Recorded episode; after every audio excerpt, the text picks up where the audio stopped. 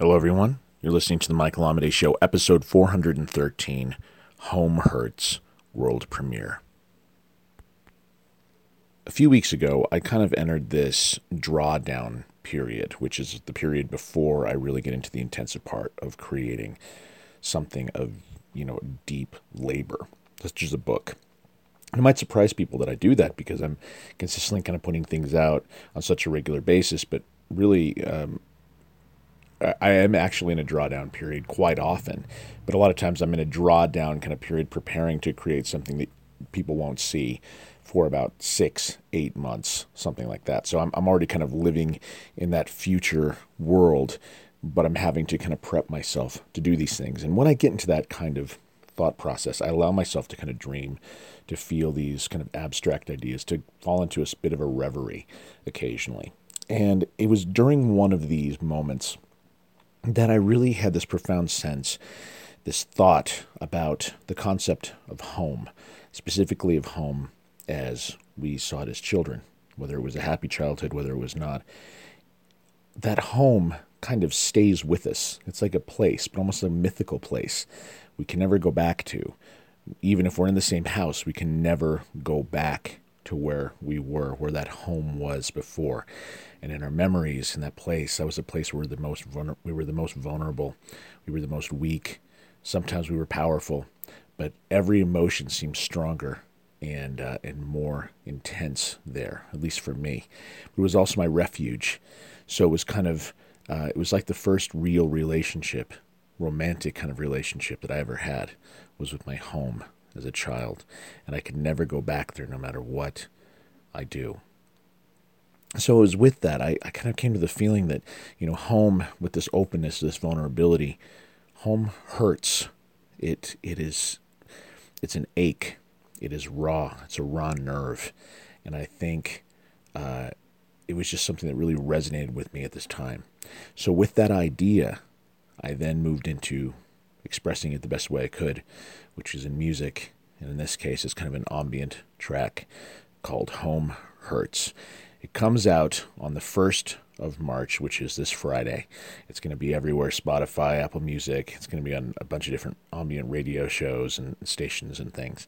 But I wanted to show it and give it to you, my podcast listeners, first, because I feel like one, this is kind of relationship I want to have. I want to be this kind of non, you know, no filter, just kind of putting it out there for you. And I just think I would love to hear what your opinions are. I'd love to have you just listen to it, whether or not you say something or not. Just take some time, listen to it. Maybe it'll resonate with you. I hope it does. One thing I'd ask is if at all possible, listen to it on good speakers, or at least listen to it on a cell phone. That would make me so much happier. If well, speakers or not a cell phone, headphones. That's what I meant to say. That would make me much happier.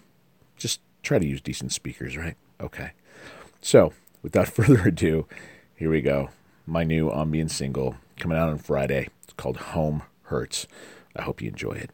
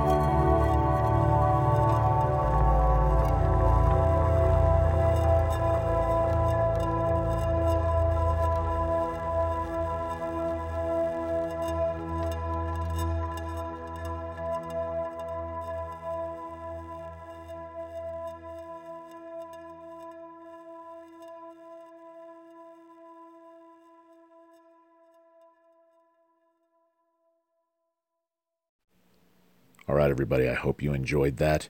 If you'd like to send a message to me, you can. MichaelAmidei.com in the contact form. If you find yourself being creative with poetry, lyrics, or short fiction, consider listening to my radio show, World Poetry Open Mic. We broadcast every Friday at 8 p.m. Mountain Standard Time. You can find us at worldpoetryopenmic.net. But for this podcast, the next episode will be tomorrow. So until then, keep living authentically, keep living creatively.